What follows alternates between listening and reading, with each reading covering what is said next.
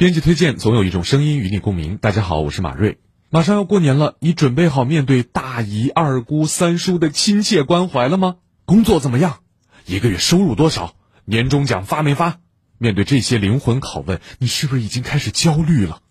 这两天啊，一些看似权威的榜单就开始打着收入的旗号制造焦虑了。某短视频账号发布九零后人均存款榜单，声称上海九零后人均存款全国第一，达到了一百二十多万。看到这个数字，多少上海的九零后要哭晕在厕所了。不过，相关方马上辟谣，假的。这些榜单背后的套路其实并不深，无非就是捏造官方渠道、编写虚高数字、套上年轻群体。但是，为什么这些虚假榜单却总能够吸引网友的目光呢？说到底啊，这反映出当下年轻群体努力打拼却又普遍焦虑的问题。从某爽一点六亿的天价片酬，再到薇娅逃税十三个亿，我们的金钱观总是一次又一次的被这些新闻打破。那回归到我们日常使用的软件上，关于收入的离谱现状也是屡见不鲜。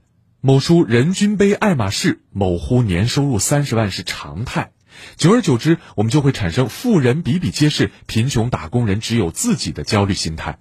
因此呢，在这样的心理下，人们往往更希望能跳脱开网络上的富人个例，看到一些公正科学的收入数据。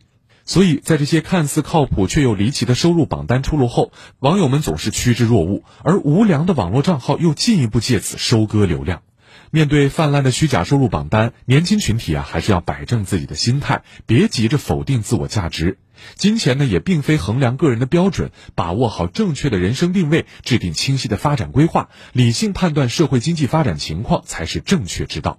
同时，相关部门也要及时回应，加大打击虚假榜单的力度，不给网络造谣者留下灰色空间。